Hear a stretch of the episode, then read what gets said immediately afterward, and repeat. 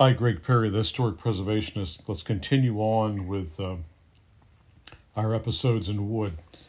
Uh, this episode will be encompassed about figure in wood.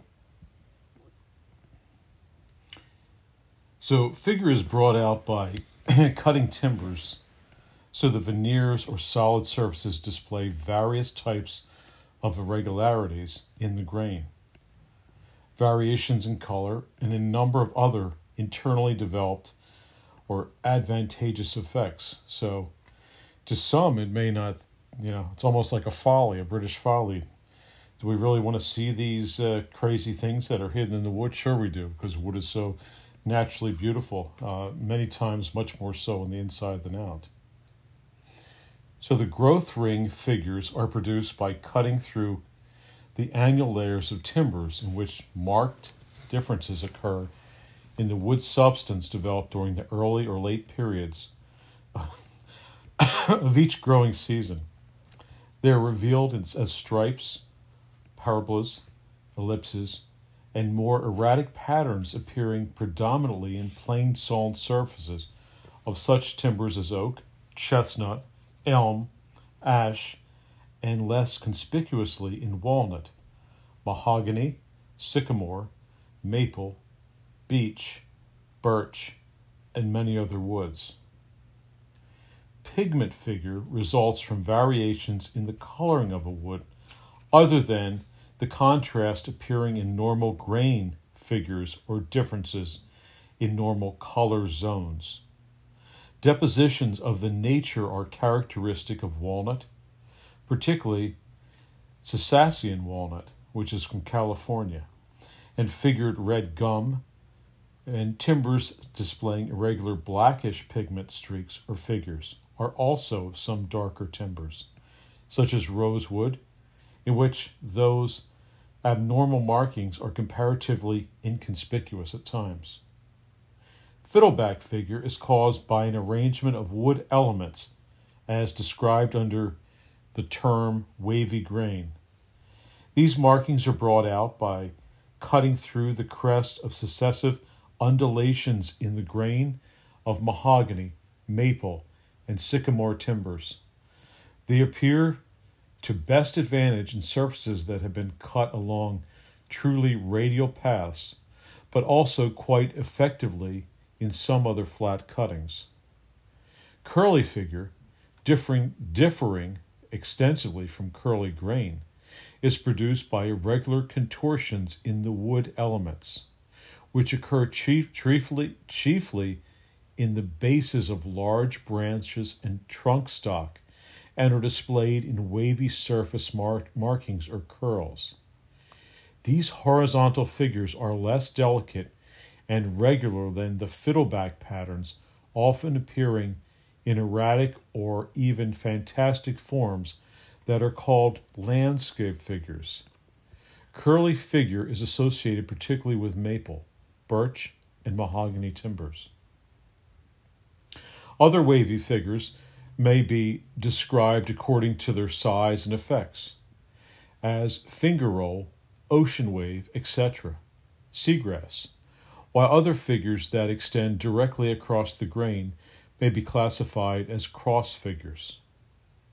Mottle figures occur where local irregularities in the arrangement of wood elements are displayed as horizontal striations in quartered surfaces of mahogany and various other tropical woods. These cloudy markings appear in ever varying dis- distributions, either scattered through or disposed in blocks or closely grouped in stripe formations. They are frequently combined with fiddleback and very often with striped figures. Raindrop figure is a type of mottling developed when single or multiple waves in the elements extends obliquely across the grain, often separated by considerable intervals of plain wood. Surface effects of this nature recall the slanting splash of raindrops on a vertical plane. Blister figure is produced by irregularities in the wood elements due to a lack of uniformity in the developmental stage of successive growth rings.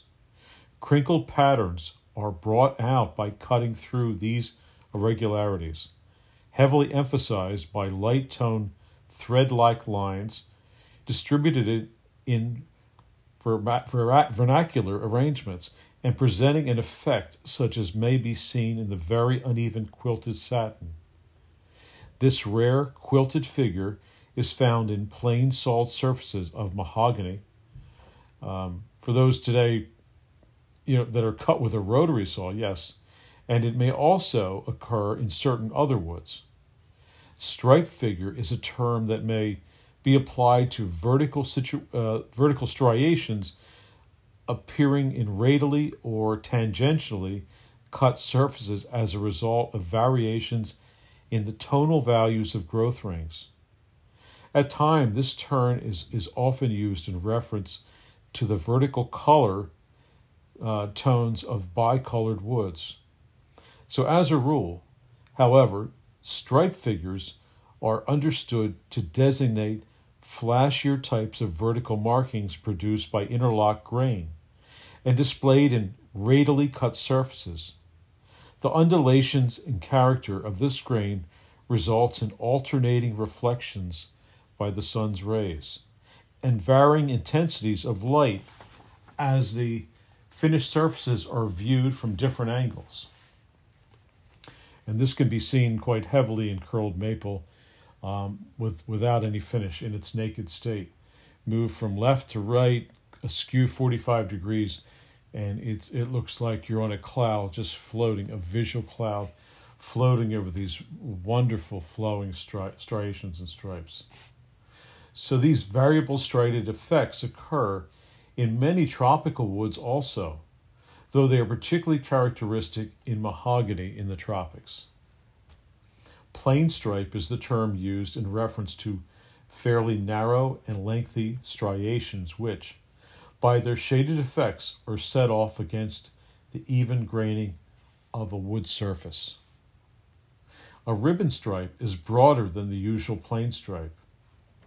A broken stripe is produced when the striations are interrupted by even graining after running for a foot or more in length. Roe figure applies to stripe defects in which the striations are broken up into short segments when they present a rather dappled appearance. A rope stripe refers to a twisted or cabled effect in the striations as they take a slanting course usually parallel to one another, in unbroken or broken lines. A number of wood figures are also produced by cutting timbers through elaborately marked sections adjacent to points where large branches or roots have developed. The point where a limb emerges from a tree trunk is actually a knot. Although this term is more frequently employed in reference to a cross section of an embryonic or broken branch which has become embedded in a tree as a trunk continued to expand in its normal growth cycle. An incipient, broken, and embedded or completed branch contains growth rings that are similar to, but more eccentric than those formed on the tree trunk itself. So, thus developed knots and cross sections of completed branches are always characterized by these concentric markings. Oyster figure or oyster shell figure describes the circular or elliptical patterns displayed by the concentric growth rings in thin cross sections or diagonally cut sections of branches. These sections or modes are known as oyster pieces and surfaces of tables and usually applied to commodes, cabinet, mirror frames, etc. With this type of veneering laid as parquetry panels or borders are said to be oystered or decorated with oystering. Crotchwood.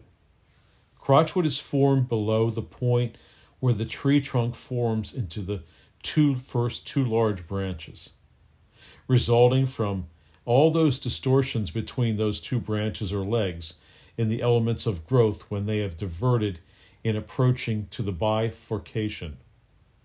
This development may continue for six feet or more in large growth of mahogany, and it is plainly indicated in the figuring of tangentially cut veneers. The spreading direction of the crotch of the elements is revealed in catenary curves or inverted arcs, forming what is commonly accepted as a swirl figure. In addition, when cutting teaches, reaches the centermost portion of the crotch in the log, where the greatest stresses or compression is concerned, a feather or plume like formation penetrates deeply or divides the swirl figure. This feathering distinguishes veneers from a full crotch figure from those obtained before it has been reached through swirl figured veneers may also be classified as crotch wood. It will be noticed that in illustrations that feather crotch and crotch swirl veneers, as well as those with simple swirl figures, were almost invariably laid upon vertical surfaces with the grain running in the opposite direction to that in which it takes in the tree. So, uh, hope everyone enjoyed that. Uh, you know, so finishing up our our, our section there uh, on trees, uh, particularly figure in trees. So, a, a, lot of terms I'm sure a lot of the listeners have heard over the years, but hopefully bringing light to some specifics where the uh, where they're, they're exactly located in branch and trunk stock and how they got their names. So, uh, Greg Perry, the historic preservationist, signing out.